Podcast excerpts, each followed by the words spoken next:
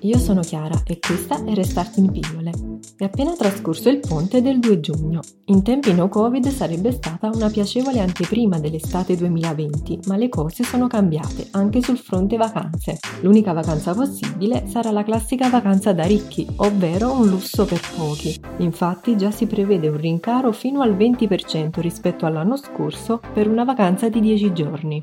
Secondo il Codacons, appena la metà degli italiani riuscirà ad andare in vacanza quest'anno, seppur evitando tutte quelle circostanze che prevedono i raggruppamenti di persone. Possiamo dimenticarci ad esempio dei villaggi turistici, le spiagge libere, i mini club per bambini, le crociere, le discoteche. Insomma, ci perderemo tutti quei momenti di socializzazione che poi sono il vero motivo della vacanza. Anche le strategie di marketing, probabilmente, dovranno adattarsi alle nuove misure di contrasto al Covid-19, proponendo soluzioni convenienti per coppie e famiglie piuttosto che per gruppi. Non si sa ancora come andranno le cose quest'estate, perché fino ad agosto potrà cambiare tutto, ma per ora le misure restrittive e il distanziamento sociale sono le uniche garanzie per evitare nuovi picchi di contagio. Per incentivare il turismo nazionale, il decreto rilancio ha messo a disposizione un bonus vacanze di massimo 500 euro spendibile in tutta Italia a partire dal 1 luglio. Intanto il New York Times definisce la campagna Covid-free e consiglia di trascorrere le vacanze nella nostra regione. Probabilmente si potrebbe anche tornare ad apprezzare la montagna oltre al mare, a prediligere luoghi aperti e freschi anche per essere liberi dalla mascherina. Ma dove si trovano tutti questi bei posti? Bene, recuperate la pillola di Roberta per scoprirlo.